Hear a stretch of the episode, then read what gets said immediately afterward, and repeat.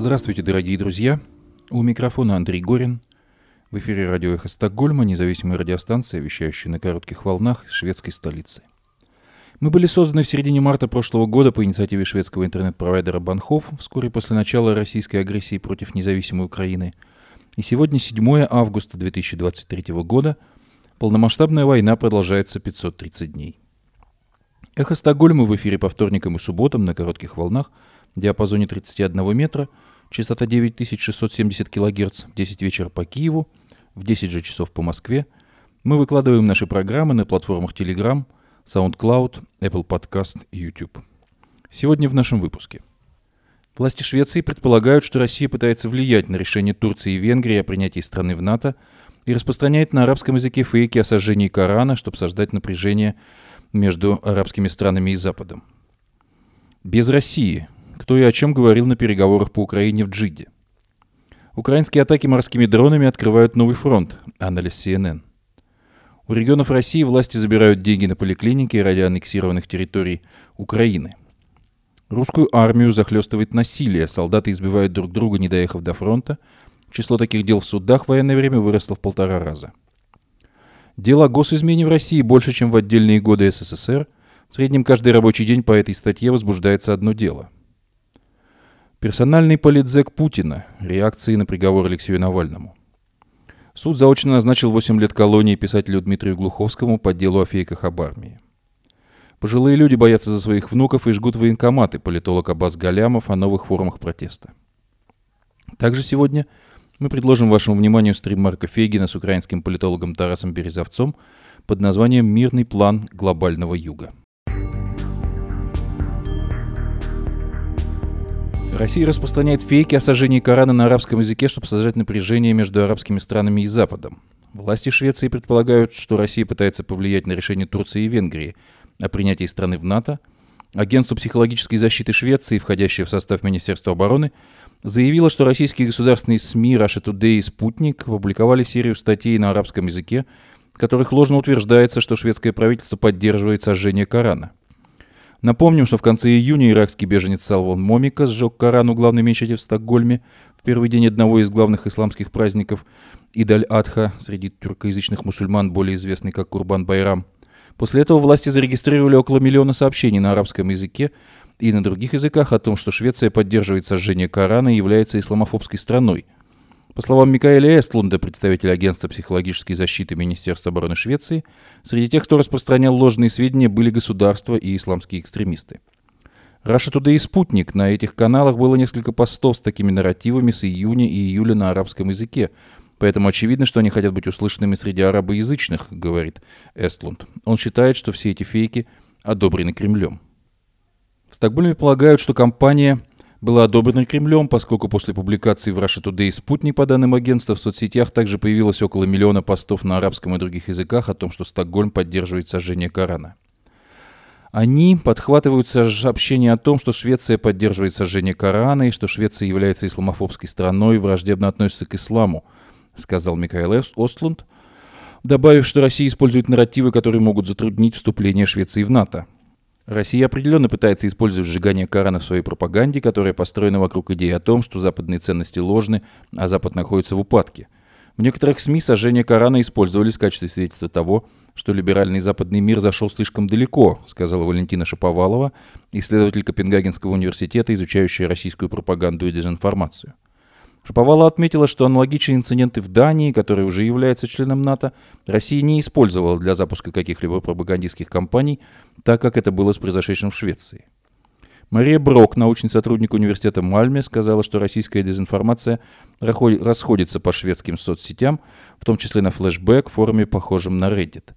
По ее словам, часто распространяемые российскими СМИ нарративы используются для распространения антимусульманских настроений.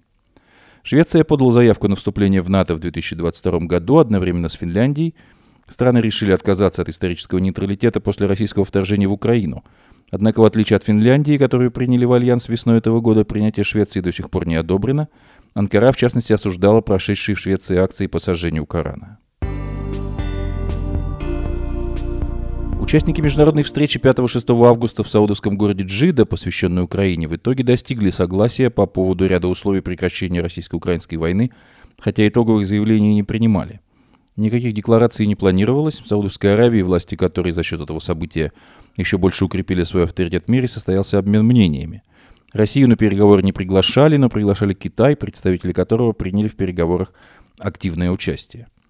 Делегации 42 государств, участвовавших в переговорах, завершили основное общение друг с другом еще в субботу 5 августа, после нескольких часов дебатов за закрытыми дверями. Состав участников был пестрым, как западные страны, то есть Соединенные Штаты Америки, Великобритания, Германия, Канада, Япония и еще десяток государств-членов ЕС, которые однозначно выступают на стороне Киева, так и в основном так называемые нейтральные представители глобального юга, в первую очередь члены БРИКС, Китай, Индия, Бразилия, ЮАР, а также, например, Аргентина, Египет, Мексика, Турция и Чили. Большинство этих стран, несмотря на заявления о нейтралитете в отношении российско-украинской войны, продолжают поддерживать активные связи с Кремлем. Так Селсу Аморим, главный советник президента Бразилии Лула де Сильва, выступил 5 августа с предложением в следующий раз устроить переговоры с участием всех сторон, то есть включая Россию. Даже если Украина является самой большой жертвой, если мы действительно хотим мира, мы должны каким-то образом возвлечь Москву в этот процесс, сказала Марим. Однако у большинства собравшихся это предложение не нашло поддержки. Представители Риада заявили, что по окончании мероприятия проинформируют Россию о его итогах, Саудовская Аравия, остающаяся крупнейшим в мире нефтяным экспортером и занимающая второе место по объемам добычи нефти после Соединенных Штатов Америки, постоянно координирующая с Россией свою нефтяную политику, еще до начала организованной ею встречи в Джиде, подчеркнула, что поскольку она поддерживает связи с обеими воюющими сторонами, то и видит себя в качестве основного возможного посредника для организации будущих мирных переговоров. Фактически правитель Саудовской Аравии, наследный принц Мухаммед Им Салман – считается личным другом российского президента Владимира Путина, которому он не раз выражал свою поддержку, в последний раз, например, во время так называемого мятежа в России, организованного ЧВК «Вагнер». У Саудовской Аравии и некоторых ее союзников, вроде Объединенных Арабских Эмиратов и Египта, также есть свой план прекращения войны в Украине, которому сейчас в Джиде было уделено заметное внимание. Для Украины он неприемлем, так как предусматривает немедленное прекращение огня и на всех фронтах и начало переговоров между Москвой и Киевом при посредничестве ООН – при этом, как утверждается, территориальная целостность Украины должна быть сохранена. О выводе российских войск с территории Украины как условии начала переговоров, однако в саудовском плане не говорится. Киев же неоднократно называл такой вывод непременным условием для прекращения огня. Вот что говорит о саудовских инициативах украинский дипломат Александр Хара, отвечавший на вопросы корреспондента телеканала «Настоящее время». В прошлом году при посредничестве Саудовской Аравии в Украину вернулись свыше 200 украинских граждан, которые были в российском плену, в том числе бойцы Азова. Эта страна предоставила Украине почти на полмиллиарда долларов помощи, поэтому это страна, которая пытается найти возможные решения конфликта и, с другой стороны, сохраняет достаточно теплые и конструктивные отношения с Москвой в рамках ОПЕК. Американские эксперты, опрошенные русской службой «Голоса Америки», видят ситуацию иначе. Эксперт Центра Стимсона в Вашингтоне и руководитель ближневосточной программы этого научного института Барбара Славин – полагает, что Саудовской Аравии самой в первую очередь нужно улучшать свой имидж на международной арене, и поэтому она пытается выступать в роли глобального переговорщика. Саудовская Аравия и сама нарушила очень много норм международного права. Принц Мухаммед ибн Салман ничем не благороднее Владимира Путина со всей историей репрессий в собственной стране и войной в Йемене, которая лишь недавно несколько утихла. Саудовская агрессия в Йемене была очевидным нарушением международных норм. Они очень стараются выглядеть респектабельно, пытаются представить себя – как ключевого игрока не только в региональных, но и в мировых делах, и доказать, что Саудовской Аравии стоит считаться. Эта война, в принципе, принесла Саудовской Аравии только выгоду из-за ее влияния на цену нефти. Но Эр-Рияду все же нужно показать, что он ответственный участник мирового сообщества, а не страна-изгой наподобие Ирана, который напрямую помогает Путину воевать. О том, что Саудовская Аравия с помощью предоставления площадки для переговоров по Украине пытается улучшить отношения с Соединенными Штатами Америки, заявил в интервью «Голосу Америки» и Марк Кац, профессор университета Джорджа Мейсона в Вирджинии. Учитывая сложности между администрацией президента Байдена и Мухаммедом бин Салманом, это все еще один способ для Рияда показать Вашингтону, что в его интересах быть вежливым с наследным принцем. Запад в целом критиковал Саудовскую Аравию довольно сильно за ее тесные связи с Россией. Теперь они могут сказать, эти связи на самом деле преимущество, потому что теперь мы сможем помочь привлечь Россию к переговорам. В интервью немецкой волне политолог Стебанс Зонс из Боннского аналитического центра Карпо высказывает мнение, что война России против Украины воспринимается в Саудовской Аравии как далекий внутренний европейский конфликт, и во многом это объясняет ее позицию. Жесткое отношение к России там не могут понять. К тому же Саудовская Аравия чувствует себя обманутой в конфликте с Ираном. Эту разницу в отношении к конфликтам в Саудовской Аравии расценивают как двойную мораль. В то, что переговоры в Джиде станут каким-то прорывом, мало кто верил с самого начала. Государственный департамент США на прошлой неделе заявил, что не рассчитывает на какие-либо конкретные результаты на встрече в Саудовской Аравии. Об этом на брифинге сообщил спикер Государственного департамента США Мэтью Миллер. Смысл этих переговоров в том, чтобы продолжить разговор со странами мира о том, как нам добиться справедливого мира по окончании войны, поговорить о том, как после окончания мы можем обеспечить мир, уважающий территориальную целостность и суверенитет Украины? Для того, чтобы были какие-то мирные переговоры, Россия должна показать, что она готова вступить в мирные переговоры, а она этого не сделала. Так что с нашей точки зрения это все лишь, все лишь еще один шанс для всех стран мира услышать Украину напрямую. Все это лишь самое начало процесса. Основной целью встречи в Джиде, как подчеркивали многие прибывшие туда делегации, кроме западных, были дальнейшие осторожные прояснения и согласования всех мирных планов по Украине, предложенные и Саудовской Аравией, и ранее Китаем, Бразилией, Индонезией и другими странами, и попытка как-то соотнести их с планом из 10 пунктов, составленных украинским президентом Владимиром Зеленским. Этот план предусматривает ядерную, энергетическую и продовольственную безопасность Украины, освобождение пленных и депортированных, а также соблюдение устава ООН и территориальной целостности страны – Зеленский ранее призвал в конце этого года провести глобальный саммит, основанный на обсуждении этих принципов. Выступая в Киеве в прошлую пятницу, Зеленский также особо приветствовал присутствие на переговорах в Саудовской Аравии всех стран Африки и Азии, пострадавших от вызванного российским вторжением в Украину роста мировых цен на продовольствие. Цены продолжают расти после того, как Москва 17 июля отказалась продлить свое участие в так называемой зерновой сделке – Соглашение предусматривало создание безопасного морского коридора для выхода из украинских черноморских портов грузовых судов с зерном и другой сельскохозяйственной продукцией на экспорт, прежде всего в беднейшие страны Африки, Азии и Ближнего Востока, зависящие от поставок как украинского, так и российского зерна и масличных культур. Это очень важно, потому что когда речь идет о таких вопросах, как продовольственная безопасность, от этого напрямую зависит судьба и сама жизнь миллионов людей в Африке, Азии и других частях мира – отметил украинский президент Зеленский.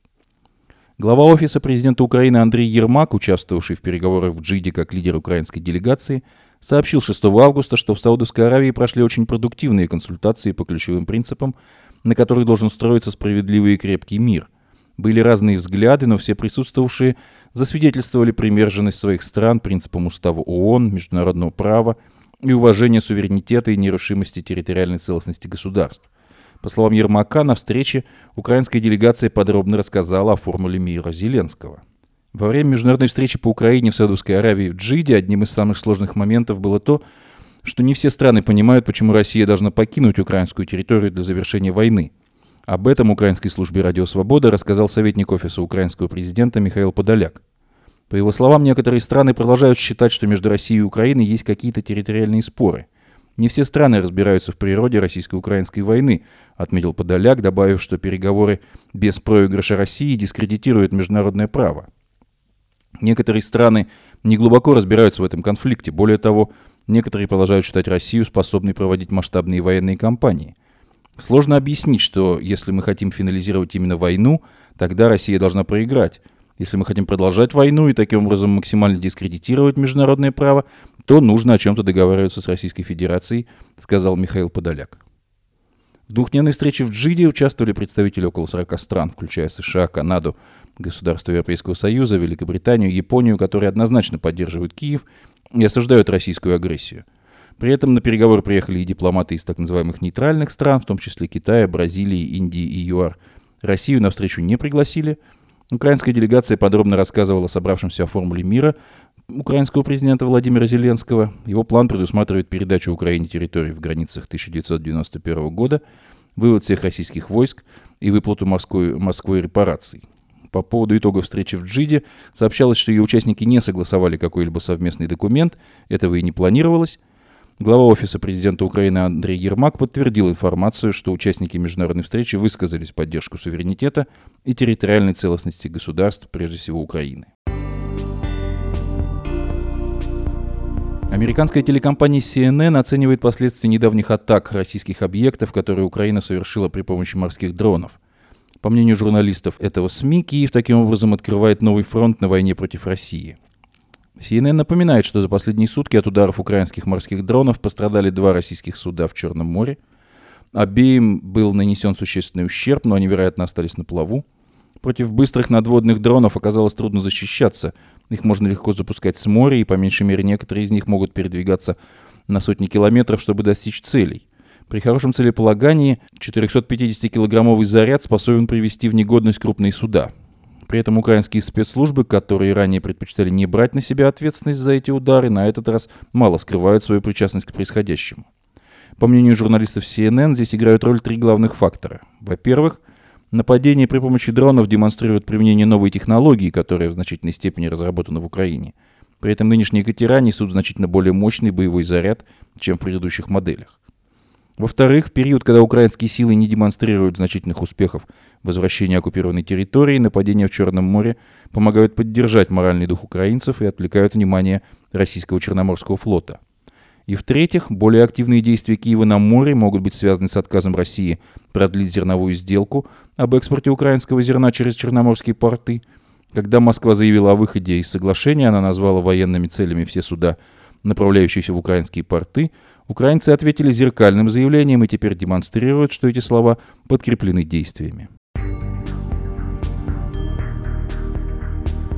У российских регионов заберут деньги на поликлиники ради аннексированных территорий Украины. Правительство России приняло решение сократить расходы на государственную программу модернизации первичного звена здравоохранения в регионах. Об этом сообщают ведомости со ссылках на данные системы «Электронный бюджет».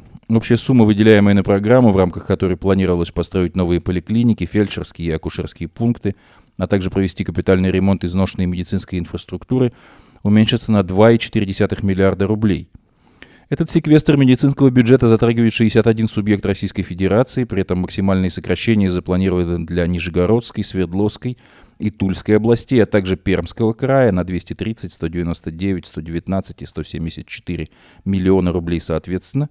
Сэкономленные деньги власти частично направят в так называемые «новые регионы», оккупированные Россией территории Украины. Суммарно Херсонская и Запорожская область, а также так называемые ДНР и ЛНР получат 1,4 миллиарда рублей. Российскую армию захлестывает насилие, солдаты избивают друг друга, не доехав до фронта. Число таких дел в судах в военное время выросло в полтора раза. Это показали подсчеты корреспондента телеграм-канала «Можем объяснить», изучавшего сотни дел, рассмотренных военными судами – Насилие среди военных выросло как минимум в полтора раза по сравнению с мирным временем, только по данным судебной статистики. С июня 2021 по июнь 2022 года в военные суды России поступило 520 дел по статьям, связанных с преступлениями против личности и военной службы. Это побои, нанесение телесных повреждений, превышение полномочий. А с июня 2022 по июнь 2023 более 780 материалов. Солдаты жестоко избиваются служивцев, пытаются зарезать друг друга, бросаются стульями в головы. В воинской части аннексированного Крыма двое вернувшихся с войны стали закапывать сослуживца живьем, а затем закидали камнями. Потом приказали лезть в колодец, а за отказ пригрозили отрезать палец. Они получили условные сроки. Участие или желание участвовать в так называемой СВО смягчает наказание. На Дальнем Востоке контрактник в суде признал себя виновным в избиении подчиненного, но выразил готовность вернуться на фронт.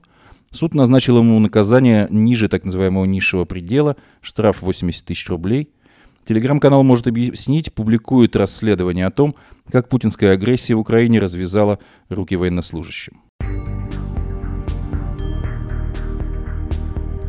Отдела госизмене в России больше, чем в отдельные годы СССР. В среднем каждый рабочий день по статье о госизмене в России возбуждается одно дело, заявил изданию «Холод» адвокат Евгений Смирнов.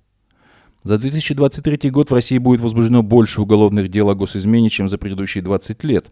Это следует как из статистики за 7 прошедших месяцев, сообщает в понедельник 7 августа издание «Холод». По его сведениям, только с января по июль 2023 года в России были возбуждены 82 дела по статье о госизмене против 20 подобных дел за весь прошлый год.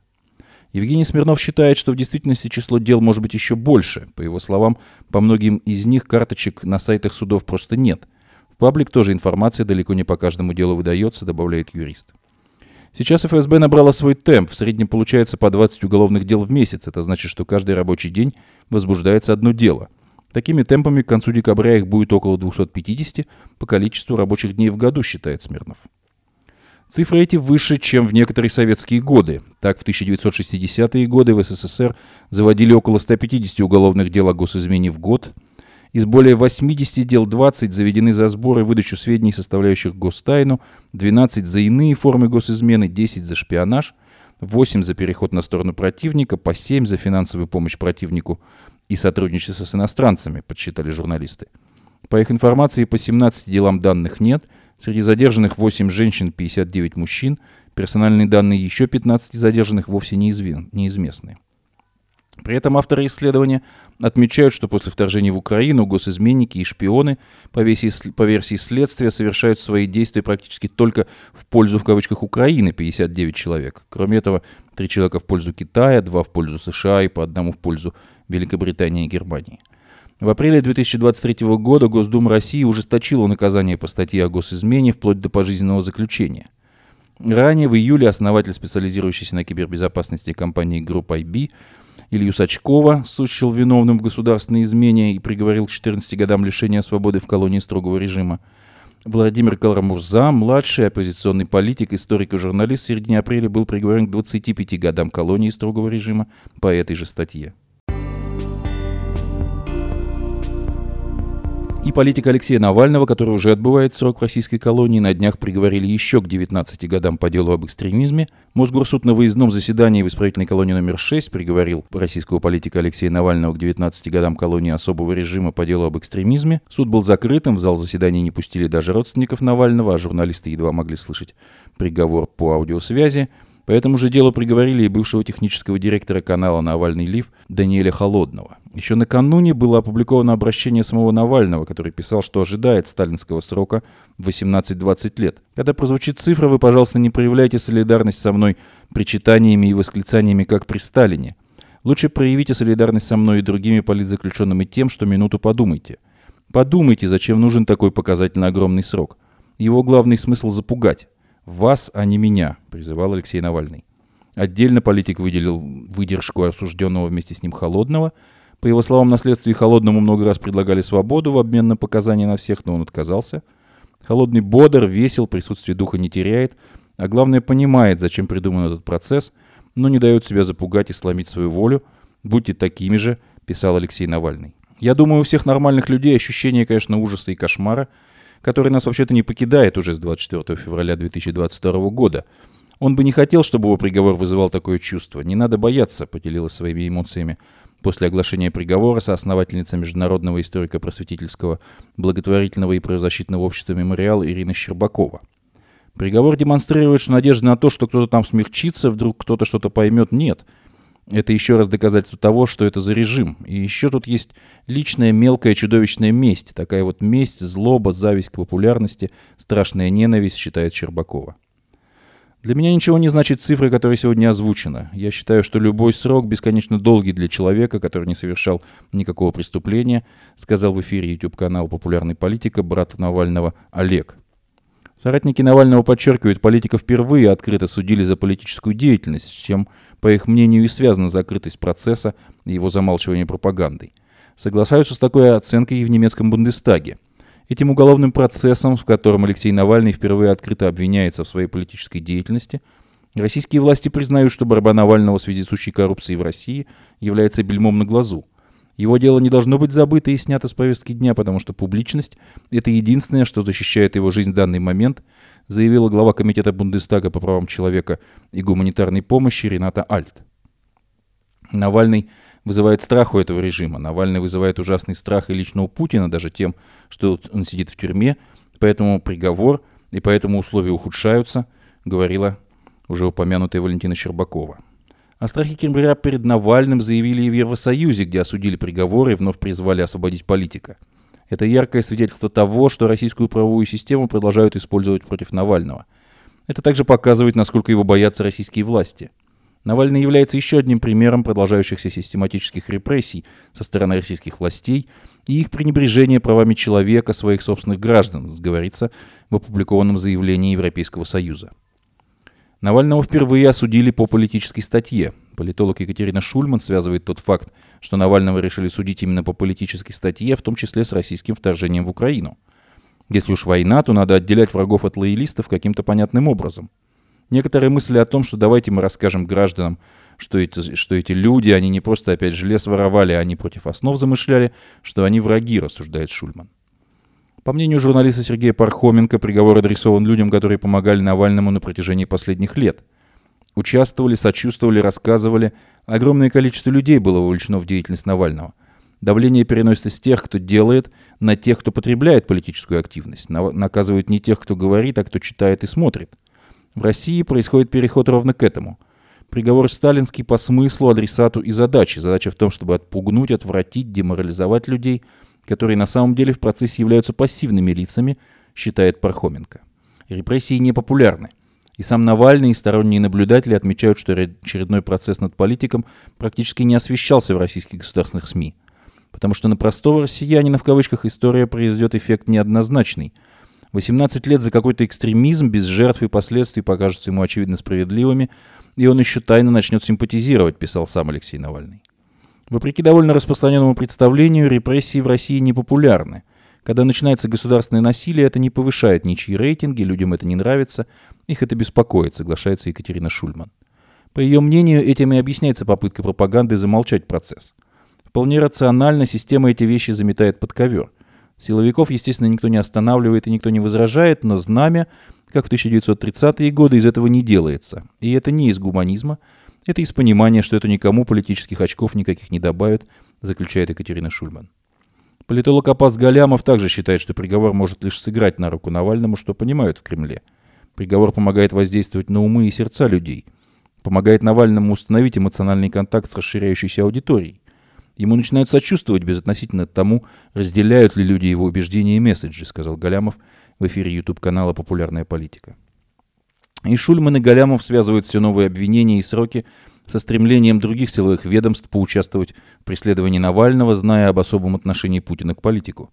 Имеет место какое-то соревнование. Соревнование ведомств, соревнование, скажем так, подсудности, кто больше напридумывает, наоткрывает и нарасследует. Действительно, все это немножко такое искусство ради искусства, потому что Алексей Навальный персональный политический заключенный действующего президента. Сколько один сидит, столько и другой, заключает Шульман. Администрация президента не может чекистам запретить это делать, но, по крайней мере, АП контролирует телевизор. Не можем остановить действие, давайте хотя бы по телевизору не будем рассказывать.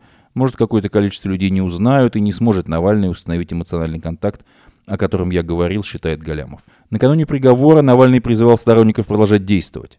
Нет ничего стыдного в том, чтобы вызвать наиболее безопасный способ противодействия. Стыдно не делать ничего. Стыдно дать себя запугать. Какой бы они там ни запланировали приговор, он не достигнет своей цели.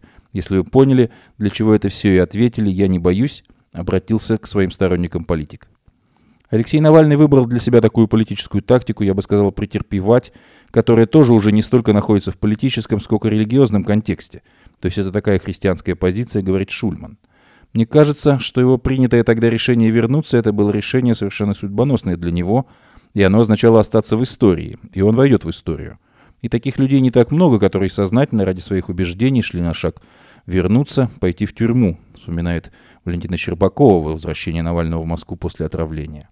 Навальный все-таки сегодня такой символ, что он может, как он только может, он это демонстрирует своим поведением и своим примером, что есть люди, которые могут не бояться, и это все-таки для людей, мне кажется, самое важное и самое главное, как бы в эти минуты действительно горько и тяжело не было, заключает Щербакова.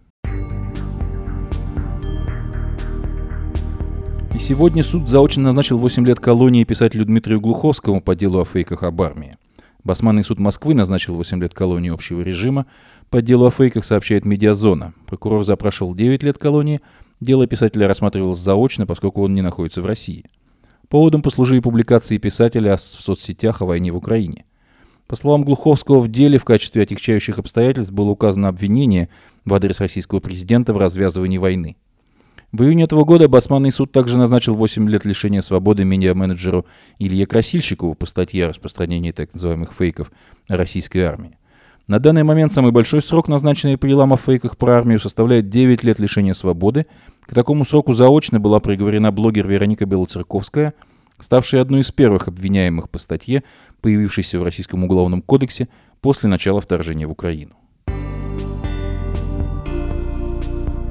За последние пять дней в России и аннексированном Крыму произошло 28 попыток поджога военкоматов, подсчитало издание «Медуза». Среди поджигателей очень много пенсионеров, отметил в программе «Воздух» политолог Аббас Галямов. По всей видимости, люди чувствуют страх за своих внуков в связи со слухами о приближающейся мобилизации и в отчаянии пытаются это предотвратить, сказал он. При этом политолог скептически относится к версии провластных СМИ о том, что поджигать военкоматы людей заставляют телефонные мошенники. Российские госсми разгоняют эту информацию, но логика там выглядит натянутой. Думаю, это изобретение кремлевских политтехнологов. Они не хотят, чтобы это выглядело, как будто народ восстал. Вот он, русский бунт, бессмысленный и беспощадный. Они пытаются это представить как результат какого-то обмана, но кто может организовать его в таких масштабах по всей стране? Они намекают на украинские спецслужбы, но, предположим, они обзванивают россиян по какой-то базе. Но тогда на одного, кого разведут, будет тысячи тех, кого не смогут. Где сообщения этих людей о массовых обзвонах? Это называется наводить тень на плютень. Люди недовольны войной, они не хотят умирать. Государство закручивает гайки, люди протестуют. Все естественно, другие объяснения излишни, резюмировал по этому поводу политолог Аббас Галямов.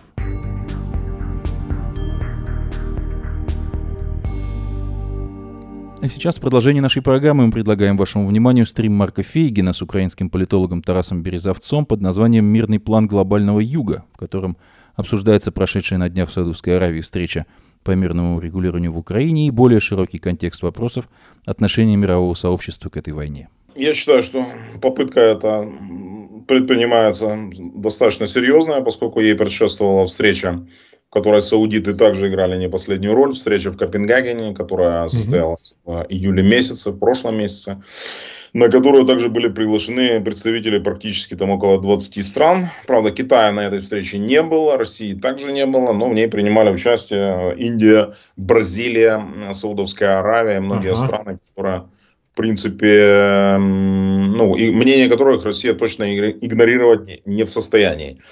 Почему, э, все задают вопрос, э, почему Саудовская Аравия? Почему там, например, не, не знаю, условно говоря, не какая-то европейская страна? Это такая челночная дипломатия. То есть предыдущая встреча прошла в Дании, это пройдет в Саудовской Аравии. Следующая встреча пройдет, возможно, в Индии, или она пройдет в Бразилии, или она произойдет в Южной Африке. Ну, то есть эти встречи будут э, всегда проходить на новых и новых площадках. Почему это происходит? С одной стороны, Зеленский реализует свою стратегию борьбы за глобальный юг, поскольку он об этом заявил еще, и дай бог памяти, где-то месяца три назад, э, о том, что Украина будет сейчас уделять особое внимание странам, которых э, раньше украинская дипломатия практически не замечала. Глобальный юг которая в значительной мере имеет собственную повестку, она в значительной мере, скажем так, является антиевропейской, ну, если так можно сказать, антиамериканской в значительной мере. Опять же, из-за того, что эти страны в тот или иной исторический период э, являлись либо колониями европейских стран или зависели сильно от американ, американских э, президентов. Вот, э, президента, который в той, в той исторической эпохе занимал президентское кресло в Вашингтоне. Поэтому глобальный юг считает себя новой силой, он имеет для этого все основания. Он считает э, себя вправе э, задекларировать собственные амбиции. И поэтому обратить внимание на глобальный юг, частью которого являются, безусловно, многие союзники России или симпатизирующие, было правильной стратегией со стороны Зеленского. И поэтому площадка в Джиде, она выгодна в первую очередь э, тем, что те страны, которые готовы поддерживать украинский план мира, а Зеленский же хочет именно этого, в сентябре он задекларировал намерение выступить с этим планом, презентовать его на Генассамблее в ООН. И мы понимаем, что без голосов стран глобального юга или тех стран, которые не относят себя ни к российскому, ни к, условно говоря, антироссийскому лагерю Украине э, сейчас критически важно их добиться. И поэтому, оказывая им, э, скажем так, уважение, дань уважения, приезжая на их площадки, на которых они чувствуют себя намного комфортнее и свободнее, чем это было, например, в Европе бы или в Америке. Поэтому э, он действует совершенно правильно, он действует расчетливо. И это означает, что Зеленский будет договариваться получить голоса пользу своего мирного плана в ходе своего визита на Генассамблею в Нью-Йорк уже через месяц.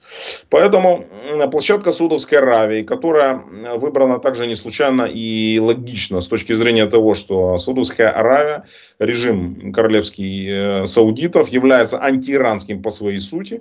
И в значительной мере, скажем так, он э, ну, до определенной меры является проамериканским, но тем не менее они сохраняют свою определенную независимость внешней политики и имеют достаточно неплохие отношения, в том числе и с Китаем. Китай недавно реализовал свой собственный план по примирению э, Королевского дома Саудовской Аравии с Ираном. И Китай считает, записал себе это, безусловно, в заслугу. Поэтому здесь очень такая сложная комбинация. Саудиты, еще раз повторю, и близки и к Вашингтону, и к Пекину одновременно. И в то же время они занимают антииранские позиции и достаточно скептические в отношении России. Поэтому Выбор этот золотой. Ну, в каком плане? Что это золотая середина по сравнению с тех, которые можно было. А как мы понимаем, в дипломатии место встречи и определение страны, которая будет принимать, оно в значительной мере определяет успех или неуспех того мероприятия. Поэтому я полностью одобряю выбор, который был сделан в пользу Джиды. И я считаю, что эта встреча она не последняя, но она может дать достаточно серьезный толчок реализации и продвижения мирного плана украинского президента. Понятно, что есть некая максимизация этого, нам все и, и, так сказать, вернуть и заплатить э, все репарации, да, это мы понимаем, это правильный план, да, но реальный план, который примет Украину. Я почему задаю этот вопрос? Если вдруг Зеленский на каком-то компромиссе остановится, ты же понимаешь, что этого никто не примет. Мы не раз это обсуждали. А как тогда?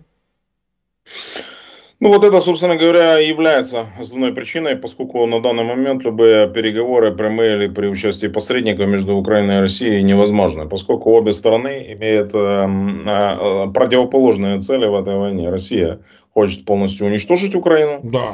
э, расчленить ее, и э, сделать так, чтобы Украина полностью прекратила свое существование. И никакого компромисса здесь Путин не допускает. То есть Путин не говорит, например, из серии, ну хорошо, я вот оккупировал эти территории, там я их себе забираю, а вы там ну, хотите... Да. А вы части... идите куда хотите. Вы идите вот куда такого. хотите. Хотите в НАТО, идите в НАТО, хотите в ЕС, в ЕС. Нет, он же этого не говорит.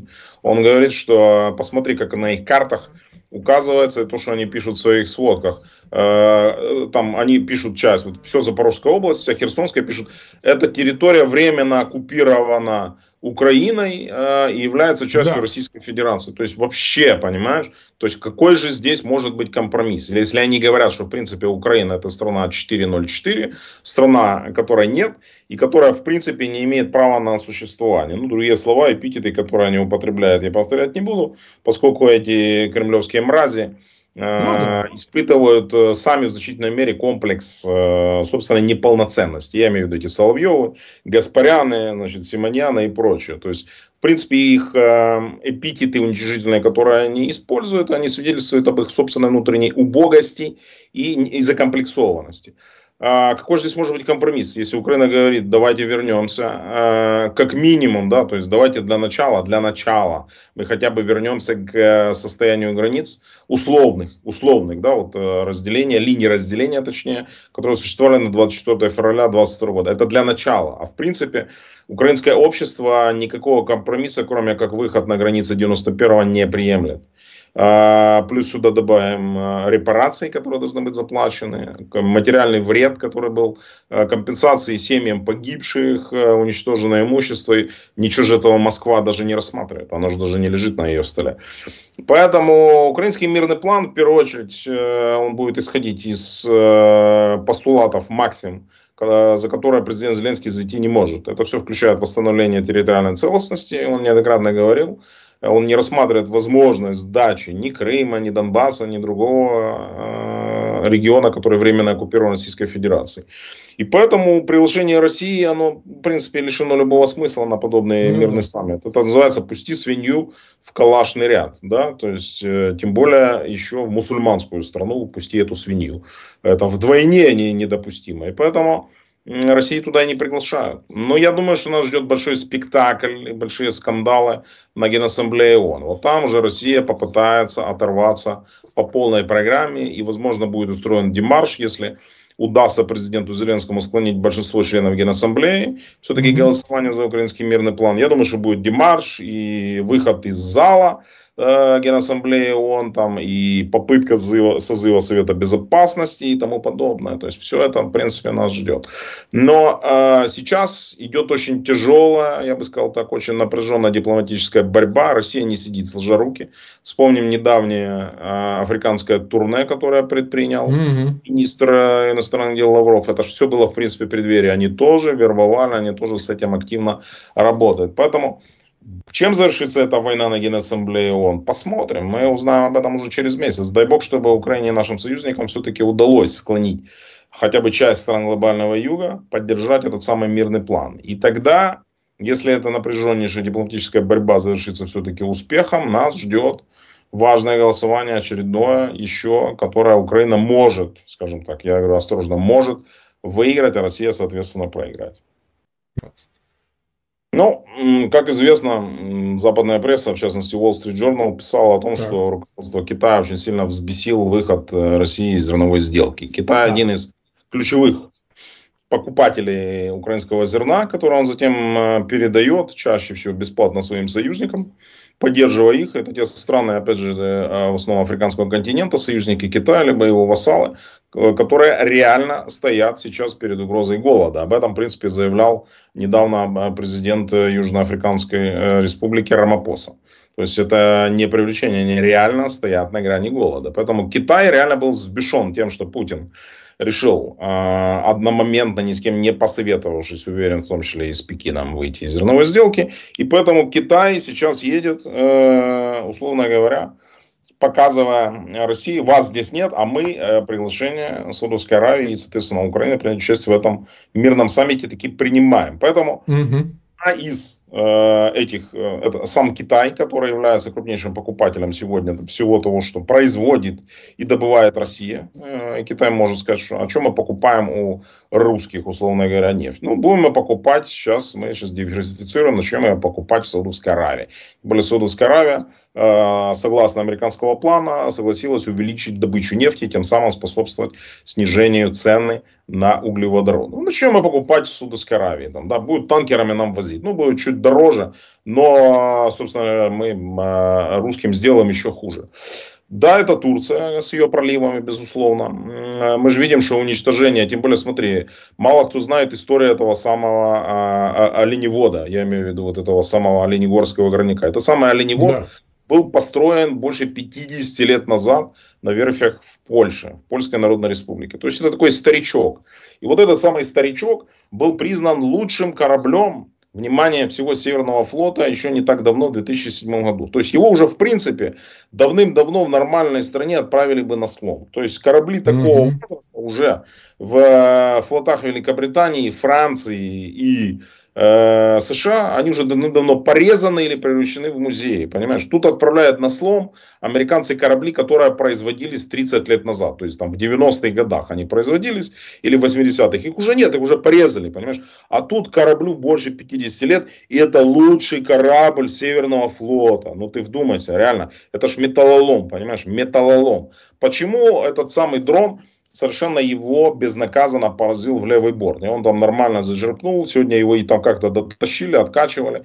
Я думаю, что он уже в строй не вернется, честно. Во-первых, угу. потому что восстанавливать его а, очень дорого. А, это все старье, вот совершенно, которое, в принципе, они уже даже давно были списать, не списывали, что заменить его нечем. Понимаешь, заменить его нечем. Поэтому я думаю, что, несмотря на то, что его не потопили, а повредили, он в строй в конечном итоге не вернется. Если они его даже попытаются вернуть, это будет проблематично. Его ремонт затянется, это будет очень долго, больше года. Вот, и в любом случае, это уже э, корабль, который, ну, морально он технически устарел давно, а после этого попадания он уже нормально выполнять свои задачи не сможет. Самые два их единственных корабля – патрульных, которые нам доставляют проблему. Это Василь Быков и Сергей Котов, которые были так. построены в Керчи. Оба это корабли-близнецы одного проекта. Вот этот самый Сергей Котов был спущен с верфей как раз с Керченского завода имени Бутомы. Самый новый вообще корабль ВМС России, самый вообще новейший в июле 2022 года, когда уже шла война, широко, скажем, ее уже широкомасштабная фаза. Вот он был спущен на воду.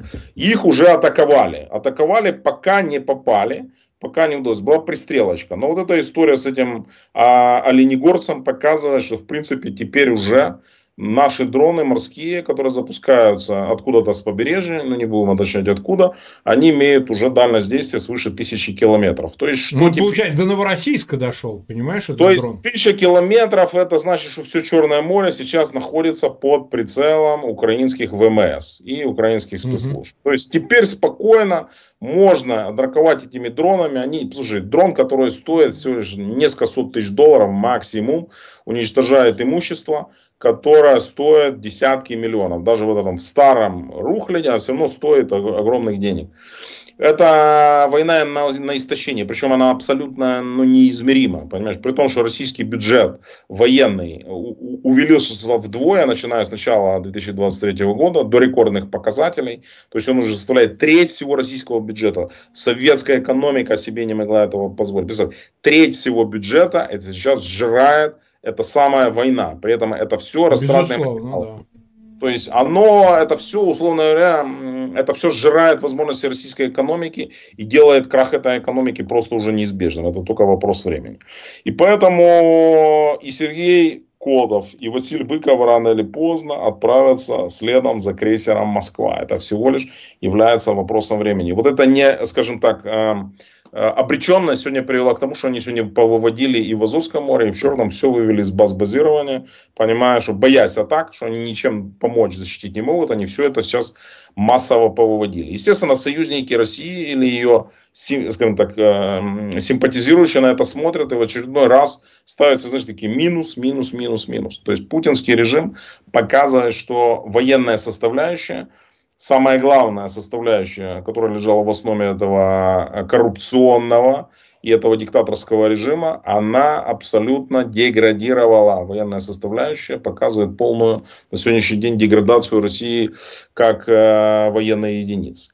И, естественно, это все очень сильно ослабляет позиции России. То, что упал рубль, это все понятно, это очевидно. Но самое главное, вот это каждая победа, моральная, которую одерживает Украина э, накануне очередного начала дипломатического сезона, показывает деградацию возможностей России. Соответственно, ее дипломатические возможности начинают падать вместе с ее военными возможностями.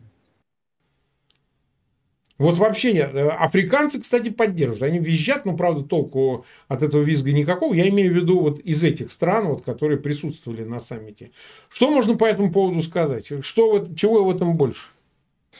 Ну, э, давай начнем с того, что недавний саммит э, России и стран Африки, который прошел в э, Санкт-Петербурге, имел совершенно низкий уровень представительства. Значительное количество стран прислали не первых лиц, а представ, вторых, третьих министров иностранных дел. То есть этот саммит нельзя назвать полноценным, хотя бы по той причине, что в нем не участвовали главы государств. Это приблизительно как, значит, идет встреча Большой Семерки, саммит, а вместо там, Байдена приезжает э, Блинкин, да, да. И, и, э, ну, то есть, и все так удивляются, а что ж такое, да, то есть, должен был быть, ну, просто без объяснения, вот Байден не приехал, решил приехать Блинкин. Или вообще там прислали Салливана, советника по нацбезопасности. Ну, вот приблизительно то же самое. И вот как ты можешь назвать полноценным саммит, на который где приезжают главы африканских государств. Теперь следующее. Зачем они приехали и полностью ли они поддерживают Россию? Да нет, нет. Что было, лежало в основе всего этого саммита? Списание внешних долгов.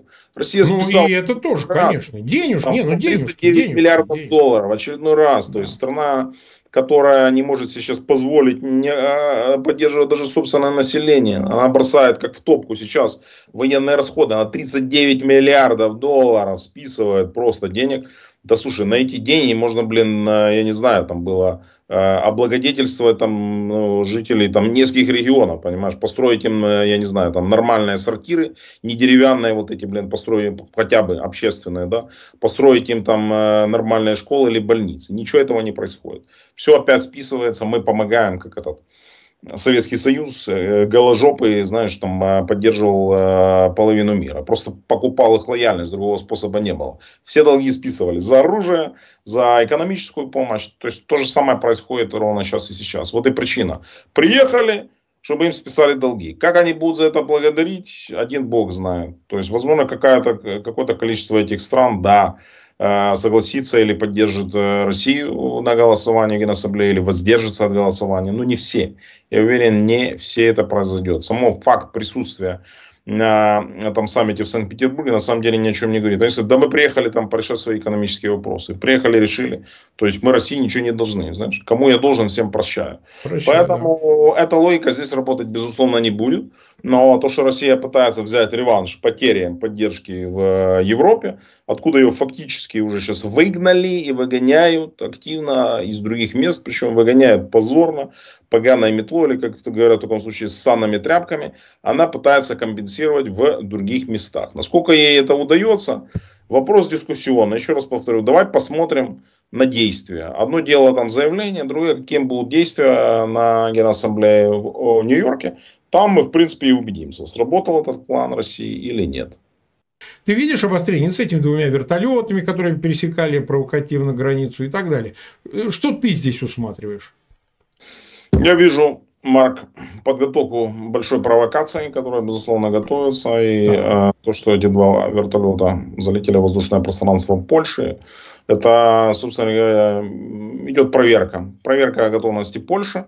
Польша эту проверку, будем говорить, не прошла. Да, они находились в воздушном пространстве Польши очень короткое время, там до трех минут, но тем не менее то, что их не сбили, и то, что их, понятно, должны были вести ПВО, она должна была видеть, что они находятся в непосредственной близости от границы, и потом они оттуда вышли. Времени для того, чтобы их уничтожить, было достаточно. Решения, значит, политического не было. То есть, я усматриваю в этом э, проблема в отсутствии политической воли. Вот у Эрдогана этой политической воли было достаточно. И когда российский штурмовик Су залетел в воздушное пространство, Турции, как говорят э, пилоты, задел крылом границу. Он там тоже зашел где-то до двух минут.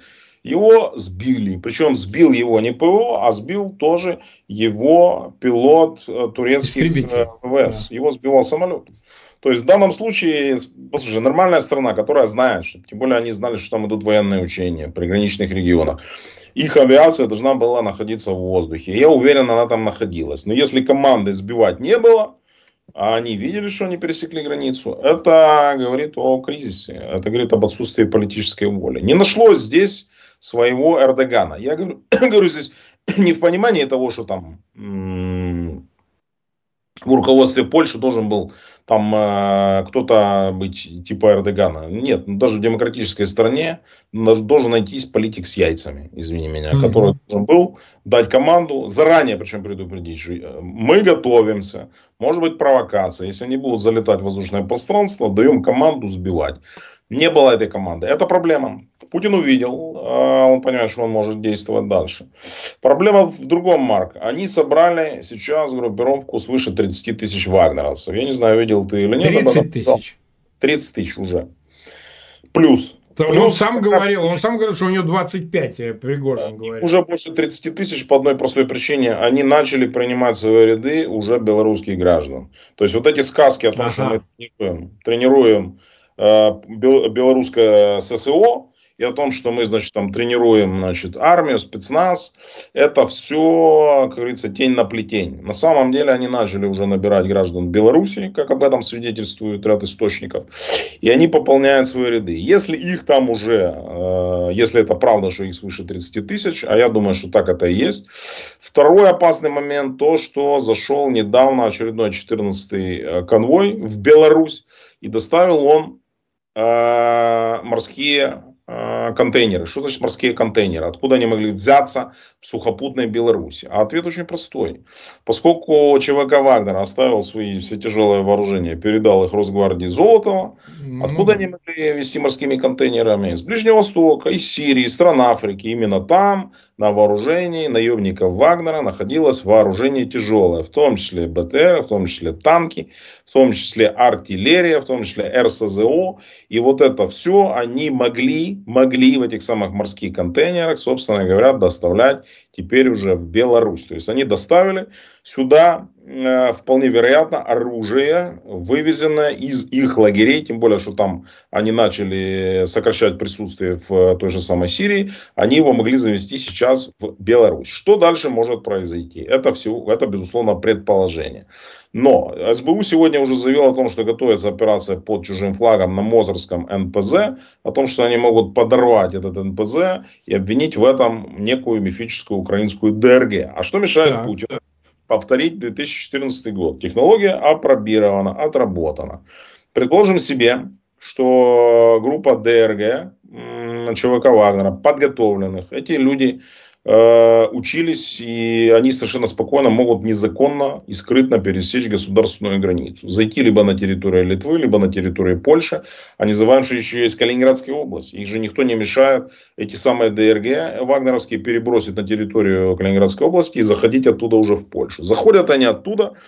Что может являться их целями? Сегодня был задержан 16-й российский шпион. Гражданин, кстати, Беларуси, 39-летний который совершенно не похож на обычного гражданина гражданской специальности. Он обладал э, э, навыками скрытого сбора информации, уходил от наблюдения, значит, уничтожал свои э, улики. То есть это был подготовленный агент. Иными словами, это был агент спецслужб, в данном случае российских, который что делал? Наблюдал за портами, наблюдал за военными объектами. Зачем он это? Это уже 16-й агент, который в Польше задержан за последние, по-моему, 3 или 4 месяца. Рекордный показатель. Это ж, он не просто так наблюдает за портами. Что их интересует? Их волнует в первую очередь переброска, тоже Польша, крупнейший хаб по поставке вооружений в Украину. То есть их цели угу. это уничтожение портовой инфраструктуры, уничтожение железнодорожной инфраструктуры, мостов, складов, вокзалов и тому подобное. Если это ДРГ заходят, и они начинают осуществлять свою деятельность подрывную. Где-то там подрывают какой-нибудь эшелон на перегоне, какой-то мост или там пускают его под откос. Что-то взрывают какие-то склады портовые вместе с вооружениями. И даже если их схватят, и они окажутся гражданами там, России или Беларуси, Путин скажет, слушайте, да мы никакого отношения не имеем. Они у нас военный переворот недавно устроили. Что вы хотите? Это чистые наемники, чистые отморозки. Кто их там задавал эти задачи? Ну, обращайтесь к Лукашенко. Я к ним никакого отношения в принципе не имею. Слушай, ну это на дебилов такие объяснения рассчитаны, ну, на конченных дебилов. А ему, ему абсолютно все равно, ты понимаешь. Он, в принципе, таким образом действует. И он может это сделать. Второе, что они могут сделать, э, я предполагаю, что может быть прорыв достаточно большой группы, причем с обоих направлений, и из Калининградской области, и из Беларуси, или только с территории Беларуси, заход так называемый Сувалкский коридор. Вот этот самый mm-hmm. коридор. Само НАТО, кстати, само НАТО заявило о том, что это самая вероятная цель агрессии со стороны России. Понятно, что если это будет там, ну, тупой прорыв группы, ее там будут уничтожать. Но они же могут просочиться малыми группами, понимаешь? Они могут просочиться малыми группами и, например, попытаться, ну, не знаю, атаковать какой-нибудь населенный пункт э, в Польше, атаковать какое-нибудь, не знаю, там, какое-нибудь там административное здание, какую-то гмину, да все что угодно может быть, ты понимаешь? И они будут всегда говорить о том, что мы никак... это не мы, нас здесь нет. Это какие-то вежливые люди, которые собрались, купили себе оружие там, в каком-то военторге в очередной раз и что-то там проводят. Понятно, это выглядит тупо, но они все так делают. А в 2014 году это же сработало, понимаешь? Там тоже никто не поверил. Тогда, правда, были сомнения. А может это какие-то местные, Путин же сказал, это местная самооборона. Но, послушай, э, не надо думать, что они все будут делать, знаешь, как, как там а, академик Капица, понимаешь, там какие-то сложные конструкции. Да все будет примитивно, все будет вот именно так тупо и примитивно, и оно рассчитано на то, что он просто будет врать, ну, как он всегда делал. Он говорит, да я ничего не знаю вообще. Какие-то наемники, может, они там служили в Вагнере. Но это же чистые отморозки. Они у нас тут военный бунт устроили. А что они там делают у вас, я понятия не имею. Хотите их мочить, то мочите, ради бога. Но ко мне вопросов быть не может. Вы слушали стрим Марка Фейгина с украинским политологом Тарасом Березовцом. А наша сегодняшняя программа подошла к концу. Напомню, что «Эхо Стокгольма» в эфире по вторникам и субботам на коротких волнах в диапазоне 31 метра, частота 9670 кГц в 10 вечера по Киеву и в 10 же часов по Москве. Мы выкладываем наши программы на платформах Telegram, SoundCloud, Apple Podcast и YouTube. Всего вам доброго, до новых встреч в эфире. С вами был Андрей Горин. До свидания.